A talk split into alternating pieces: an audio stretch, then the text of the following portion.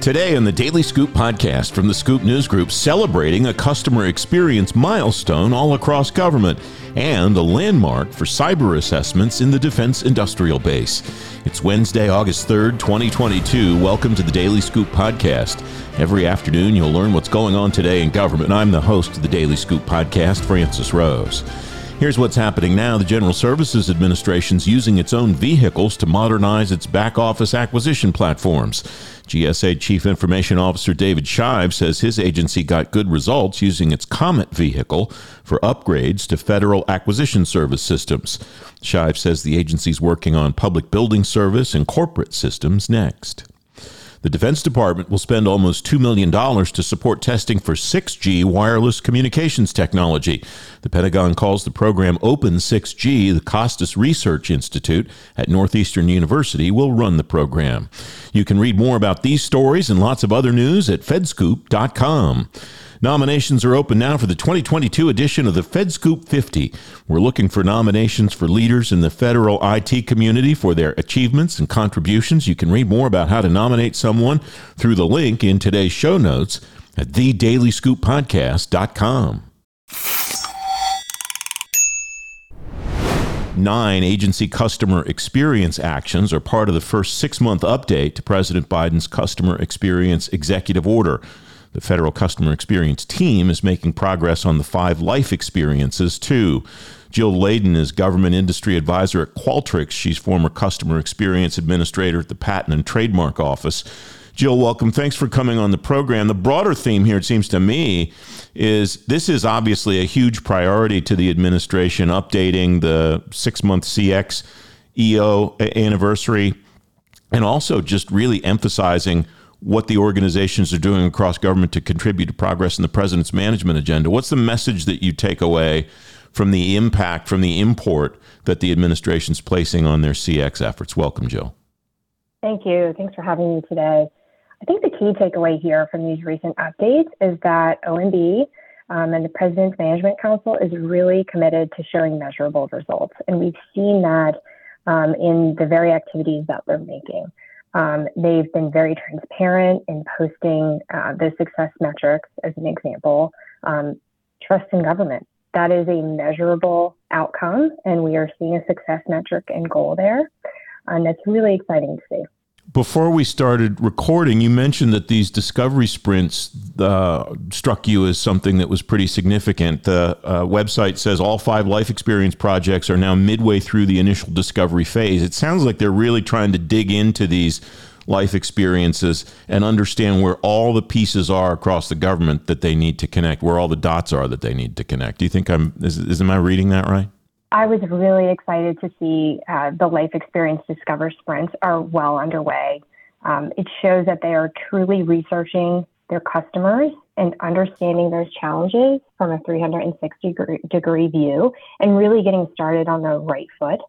Um, I love the concept of after these sprints, I'd love to see always on listening to customers where it counts, right? And so having these discovery sprints are really formulating the problem that agencies are coming together to solve with customers at the center. And I know that persistent listening after these sprints across that customer journey, consistently across the agencies that contribute to that experience, is really going to make the difference for what long term customer impacts uh, we are going to experience. I don't know if the term persistent listening is a technical term or if it's just something that came to you off the top of your head, but I love that as the maybe the most important thing that an agency needs to do or uh, stakeholder in these life experience projects since so many of them are cross agencies, Joe. Absolutely. So, you know, I think it's important to understand that we have um, you know, just overall, usually about 85% of the data customers provide to an agency um, or across agency journeys is going to be unstructured data. And so we don't want to leave that on the table. And what I hope to see is that agencies are going to take advantage of the technology that's available to be able to understand those valuable insights. Um, and really, it, it sets agencies up to feel like they have had a town hall or really a discovery sprint with their customers every day. And so they're really starting with that deep dive into what customers are experiencing, gaining valuable insights through these discovery sprints. And I think we have the potential here and the capability across the board to be able to continue that work. Um, and so when I say persistent listening, you know, it's setting up these agencies to be able to glean those insights and share them across agencies to really understand how is their work impacting those customers as they are building momentum and making those improvements, being able to see uh, the ebb and flow of progress is going to be critical to long term progress.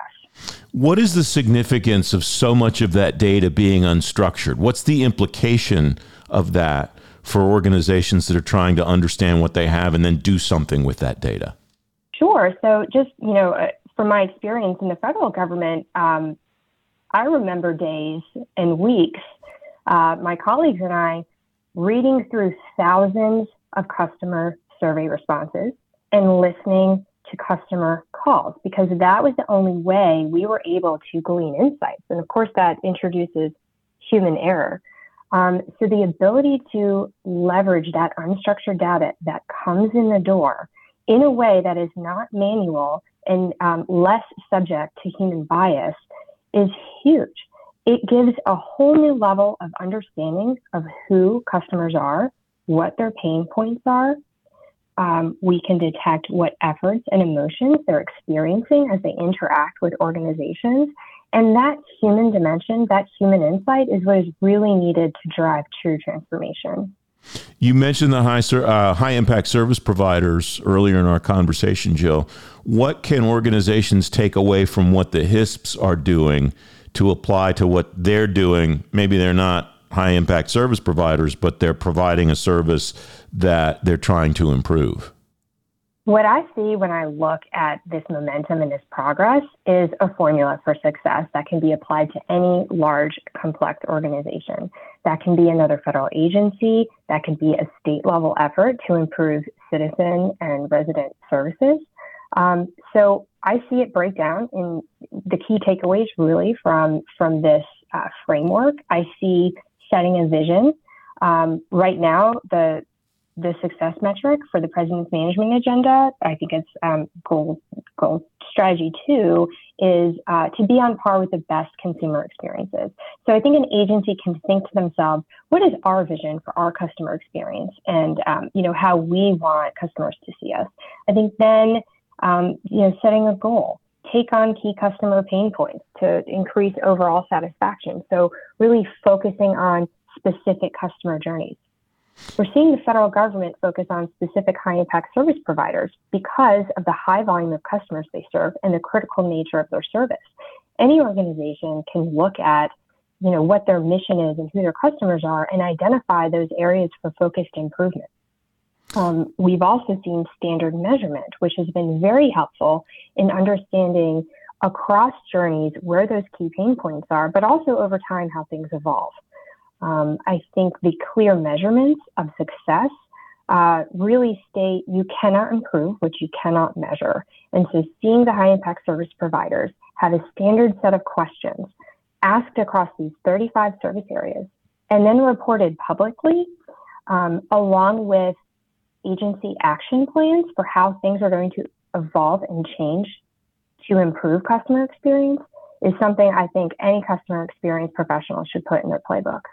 The six month update at performance.gov says each agency's conducted its 2022 capacity assessment and is currently using what they've learned from service reviews, customer feedback, and capacity assessment to develop action plans for fiscal 2023 and fiscal 24 it sounds like what you just laid out there is the vision that you hope or expect to see in those action plans for the coming fiscal years.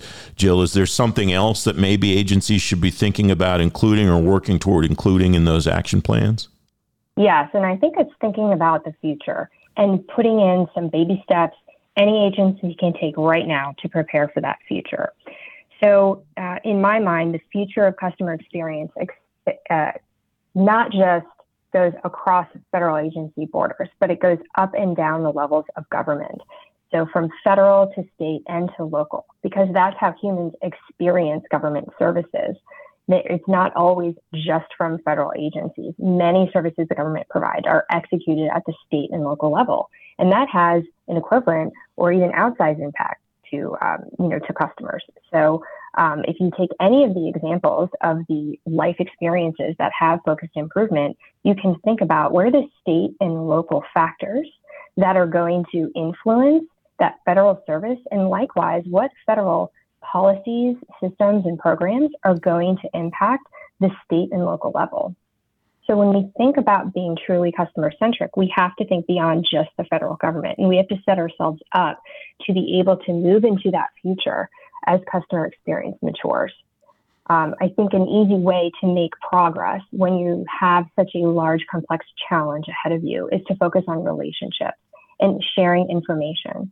So, what I'd love to see is thinking about what are the key pieces of information that can be shared from federal, state, and local about certain customer challenges um, that can lead us to think in a new way of feeding information to those you know dedicated civil servants at any level of government to empower them to make those types of decisions that are really truly driven by human insight and human experiences regardless what level of government they're through which they're experiencing them. And for the federal government stakeholders in those equations, Jill, it strikes me the cohort of customers expands because you start to think about those state and local stakeholders as customers also, the way that you interact with them and the and the way that you serve them. Yeah, absolutely. I think um, it's very easy to have a myopic view of who you are, you know, who you're serving and and what what impact you're having. But you have to think about what are all of those ripple effects um, from all of the decisions you are making when you are you know, working in a federal agency. So I think by um, providing information and having relationships and starting to have common themes, common understanding, and common measurement across all levels of government, your scope of what you are able to see of the impact of your work expands tremendously. Um, and in turn, I think it provides um, a, level of empowerment we haven't really experienced yet that I think we can when it comes to improving that customer experience. Jill Leyden, great to talk to you. Thanks for coming on the program today. Thank you so much for having me. You can read more about the new CX updates in today's show notes, thedailyscooppodcast.com. The Deputy National Security Advisor for Cyber and Emerging Technology, Anne Neuberger, and the Director of DISA, Lieutenant General Robert Skinner, are two of the headliners for Defense Talks. It's happening September 15th at the Ritz Carlton in Pentagon City. You can see the rest of the lineup of stars and register through the link in today's show notes, thedailyscooppodcast.com. The board overseeing the accreditation body for vendors that sell to the Defense Department will let companies self assess their cyber postures while that board waits for official guidance from DoD. Matthew Travis is the chief executive officer of the Cyber Accreditation Board. He tells Defense Scoop's Mark Pomerleau why the time is right for self assessments. I think this is the you know the muscle movement that the whole ecosystem has been waiting for, uh, especially for those who got into CMMC you know, almost two years ago it really assessments are what drive all activity within the ecosystem. So when C3POs are actually assessing companies within the DIB, that requires them to hire more assessors, and therefore uh, incentivizes more people to become assessors and take the assessor courses from our licensed training providers. So it really is that motive force that brings the ecosystem to life. And when the department announced CMMC 2.0, we were very pleased that they acknowledge the investment that not only uh, did companies already made in CMMC, but also the members of the ecosystem. And so they committed to voluntary assessments. Obviously, with rulemaking, it, it took some legal uh, discussions to get to where we are now. But the first assessments will be starting uh, late August, and we couldn't be happier. Sure. I mean, what made you uh, go ahead and feel comfortable enough to allow companies to get these assessments before the final rule is in place? Yeah, well, what made us comfortable was talking to the departments and the way it's working because, as you allude, until rulemaking is finished, CMMC is not an official program. And I should start by saying for all your listeners, I'm not representing the department. The Cyber is an independent organization, so nothing I say should be construed as DoD policy. Having said that, it's my understanding that the department was looking for legal authorities to ground uh, these voluntary assessments in, and since the DIBCAC, the Defense Industrial Base Cyber Security Assessment Center, has existing authorities to conduct NIST 800 171 assessments, uh, that provided a very convenient vehicle upon which to conduct these as voluntary assessments since CMMC 2.0 aligns directly now to NIST 800 171.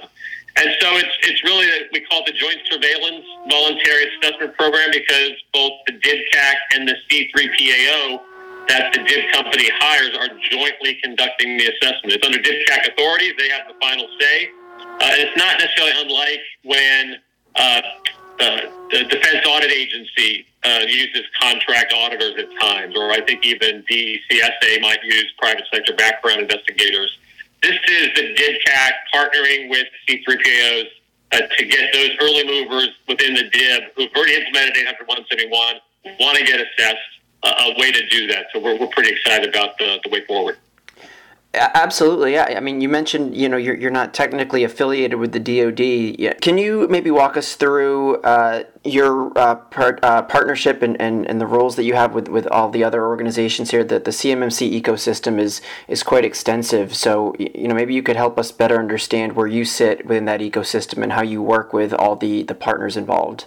Yes, you're correct. It is an extensive ecosystem, and I'll I'll begin by just explaining kind of where we are positioned you know, we're all, we're the exclusive implementation partner, I guess you'd say, of, of DoD for CMMC. It's a privileged position that we're uh, very uh, fortunate to be in. But you know, what we do is we really uh, we accredit those C3 POs and authorize them to conduct assessments. But we also, on the training side right now, are working on the, the, the certification of the individual assessors who will work for those C3 POs who assess the DIB companies.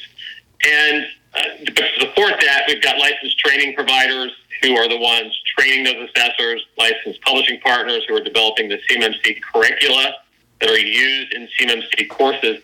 And then, of course, frankly, one of the most important parts of the ecosystem are all the registered practitioners, the individuals and organizations who are working to support those DIB companies in implementing CMMC and getting prepared uh, for the assessment. So there's you know, there's that implementation side of the ecosystem of companies and individuals helping defense contractors get ready.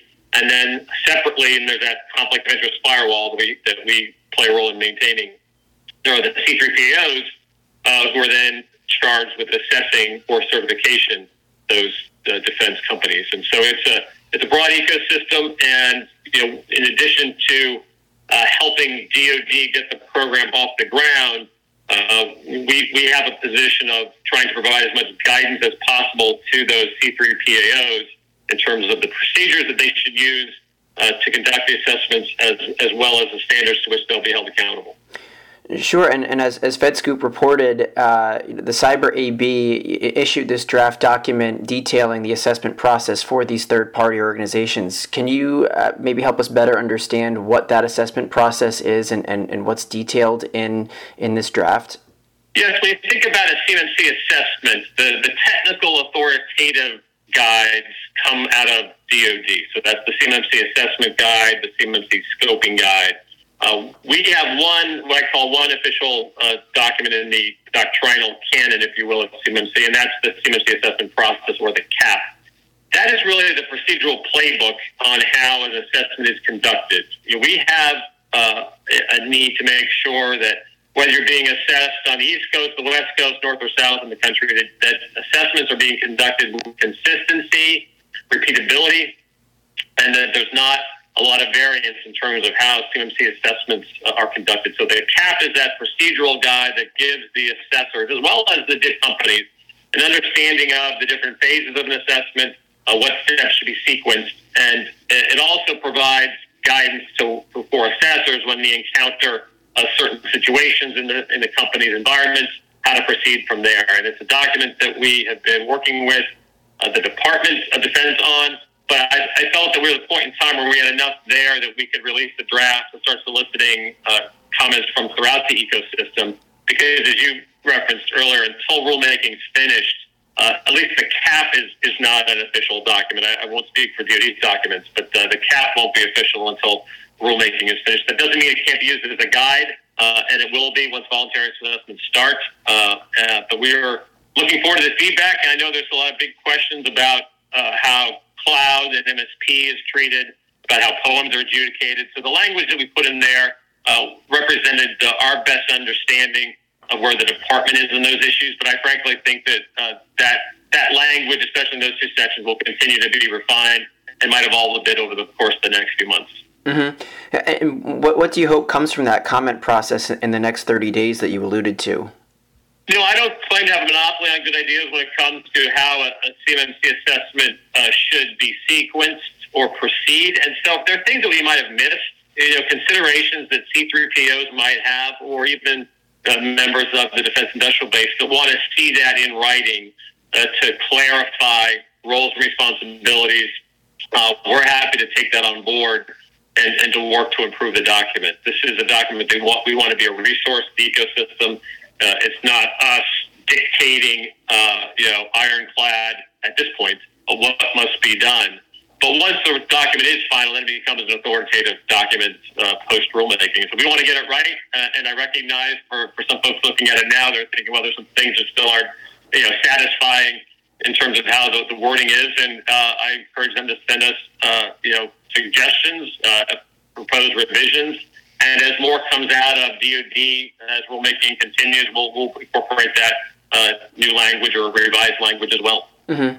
Yeah, I mean, I think it's it's fair to say from the initial instantiation of CMMC to the to the shift to, to this this new uh, CMMC 2.0, there, there's been a fair amount of confusion um, among the, the DIB and, and some outside um, uh, viewers. You know, what what uh, advice, I guess, would you have, maybe especially for these small companies that are that are trying to get in here? I mean, is there anything that, that you can say um, to some of these companies in terms of what, what they need to do or how they can ready themselves? Um, you know, is there, is there any advice that, that you can offer? I, I do have. So I always start with reminding uh, DIB companies that you, know, you may already have the NIST 800 171 requirements in your existing contract, and so I would encourage encourage them to make sure they've implemented those uh, 110 practices that, are, that may already be required.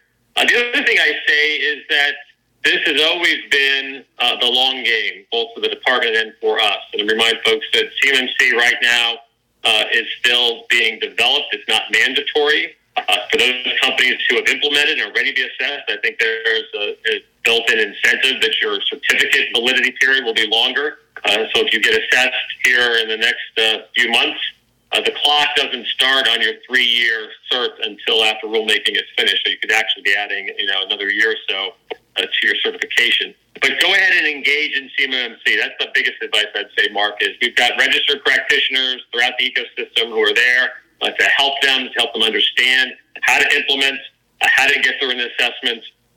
So there's help out there. We're, we're happy to direct folks uh, to that help. It's in our marketplace on our website the thing I would caution against is just waiting for this uh, to go away or to change. I think the department's been very clear. I know Congress's intent is very clear that we've got to secure the defense supply chain. The, you know, the threat landscape uh, uh, is not waiting for rulemaking to be completed. So our, our networks are under attack every day.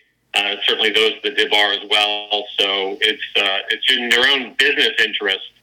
Uh, put put their DoD contract aside for a moment. It's in their own business interest to go ahead and make sure that these very reasonable cybersecurity measures in NIST 171, it's really the blocking and tackling uh, that those are implemented and that, that that will give confidence in their own network even outside of their responsibilities to the department. Mm-hmm. Uh, great. Um, well, is, is, there anything else maybe that you'd, you'd, like to offer that, that I didn't I didn't touch on, or anything that you'd like to highlight uh, here? Just, just a couple of things that on the assessor side, you know, we are very much uh, looking forward to launching a, a, bit of a recruiting campaign to encourage Americans uh, to think about becoming CMMC assessors. That would involve taking the formal classes and taking the high stakes uh, professional examinations to get that professional certification.